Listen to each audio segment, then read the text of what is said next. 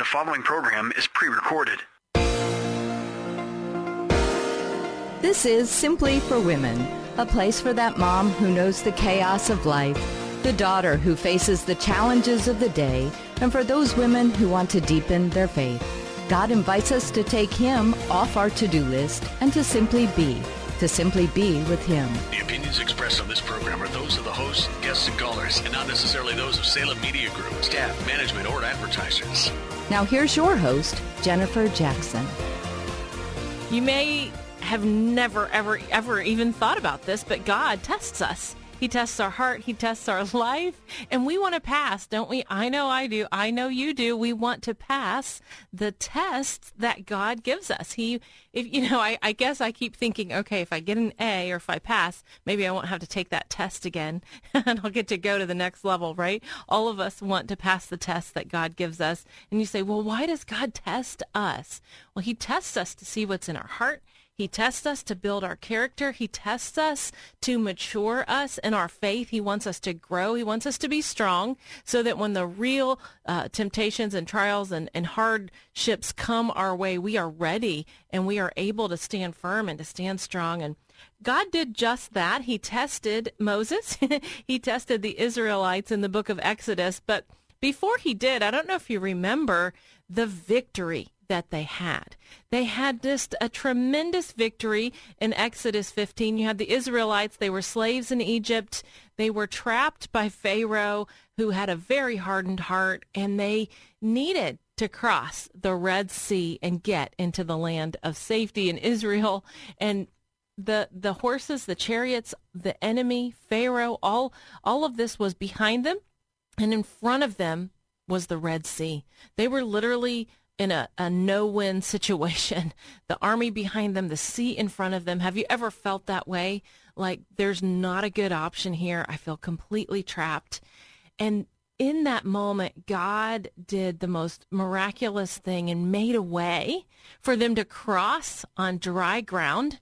And doesn't isn't God so cool that way? Sometimes when our back is up against the wall and we say, God, I have no other way but your way, he does something that we've not even thought about or something we hadn't even known to pray about and he makes a way and he's with us. And so that's what happened.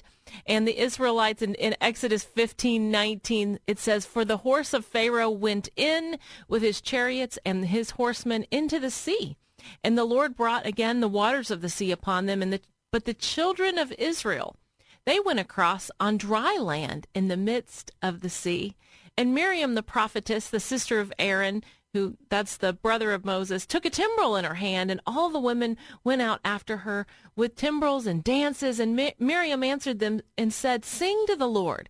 He has triumphed gloriously. The horse and the rider have been thrown into the sea. And they, can you imagine the victory dance that they had on the other side of the Red Sea?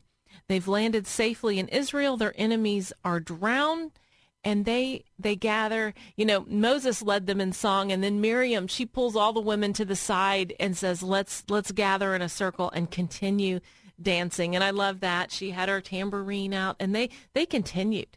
And I, I just have that picture in my mind of the incredible victory of israel and the dancing and the singing. And you know when we lived in israel we lived on Mount Zion uh, in the old city of Jerusalem. That's where our school was. And you could look down into the valley and on um, Saturday, when Shabbat, when the Sabbath was over in the evening, dancing would begin and everyone would gather in a circle and dance and sing. And it, it's just part of their tradition, part of their culture to dance and to sing. And, and it should be part of ours as well, just to give God a, a great victory clap and dance for all the good things that he has done, to make a joyful noise, to sing and shout to the Lord for those victories.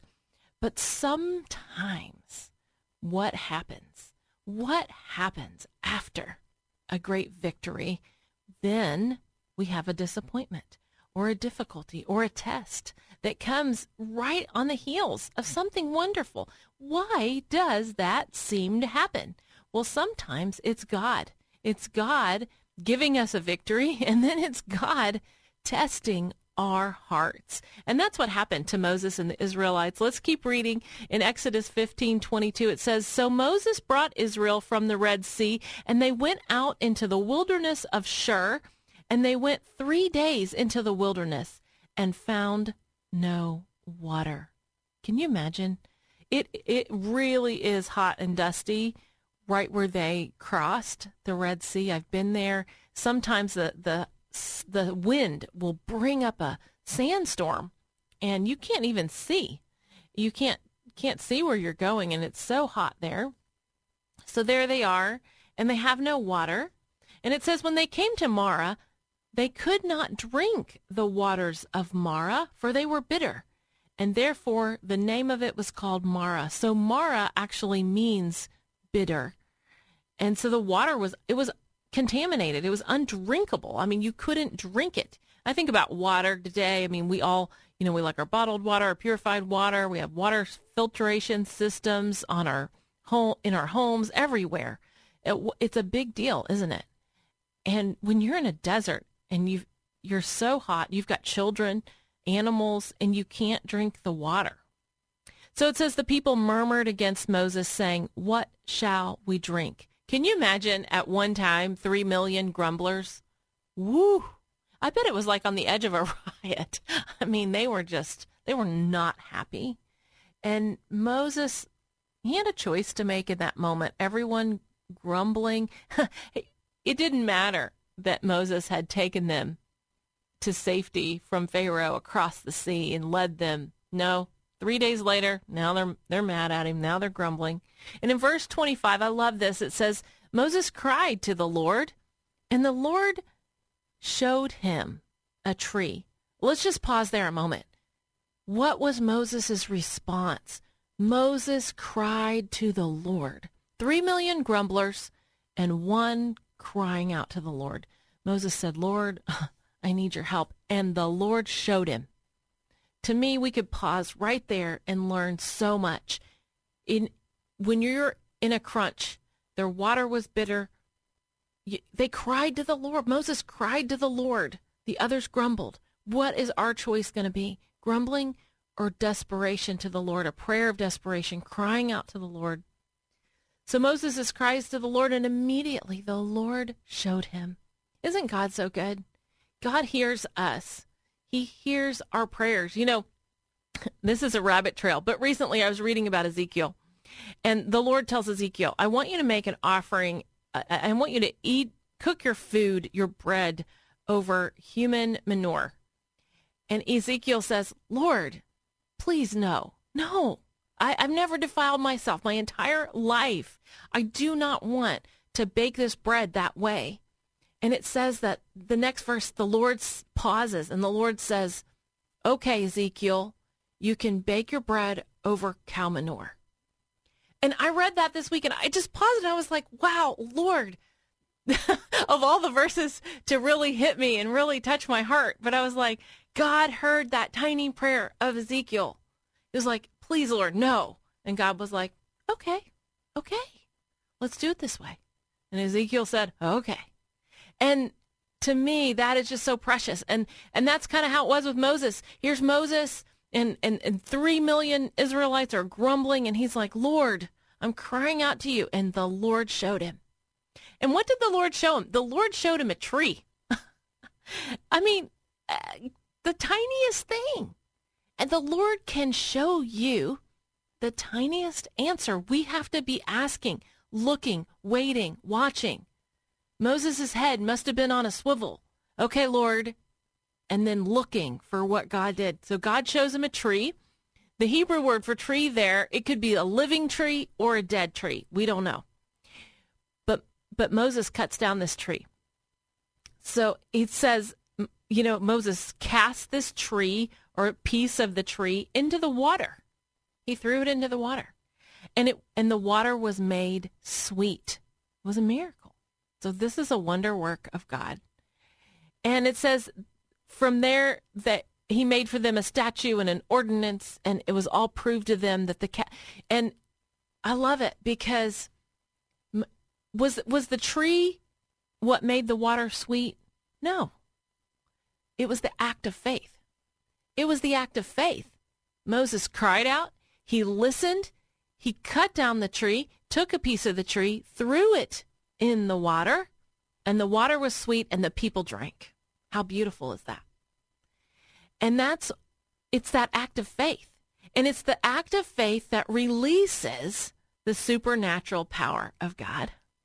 So I don't know what test you're up against, but ask God to show you. Be like Moses, and he will show you. It could be the tiniest detail. It says in verse 26, if thou if you will diligently hearken to the voice of the Lord your God and will do what is right in his sight and will give ear to his commandments and keep all his statutes I will put none of these diseases upon you which I have brought upon the Egyptians for I am the Lord that heals you. I love this because a tree is very similar to the cross. Think of that and on the cross, Jesus covered everything. And, and he, he gave us access to healing because of the cross, because of that wood. And so much unique symbolism in the Bible. Moses takes a piece of wood, throws it in the water, and then we can drink the water. I just love that. The cross is a healer. God is a healer. There's faith involved. And we just have to choose in an act of faith to honor God and to ask God. And that's where we see the miracle working power of God. You know, I think about other times Elisha, he threw salt in the stream of water and it became sweet. You know, that stream they called Elisha's stream. It's in uh, Jericho. Jericho is still hot and dusty, although they have the best oranges. But Elisha, you know, he threw salt in the stream so that the, they could use the water.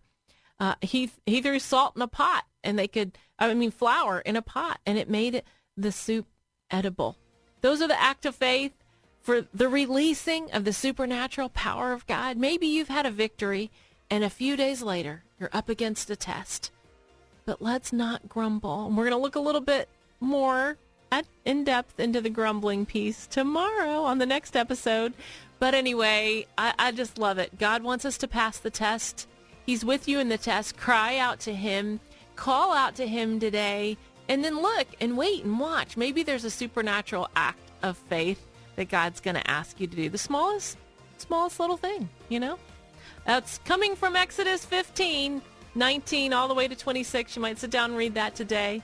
Well, I'm Jennifer Jackson, and you are listening to Simply for Women. Hey, I have a special uh, download for you on my website. If you go to jennifer-jackson.org, there are some dream sheets. Plan your new year. It's all for you. I hope you'll do that. You're listening to Simply for Women.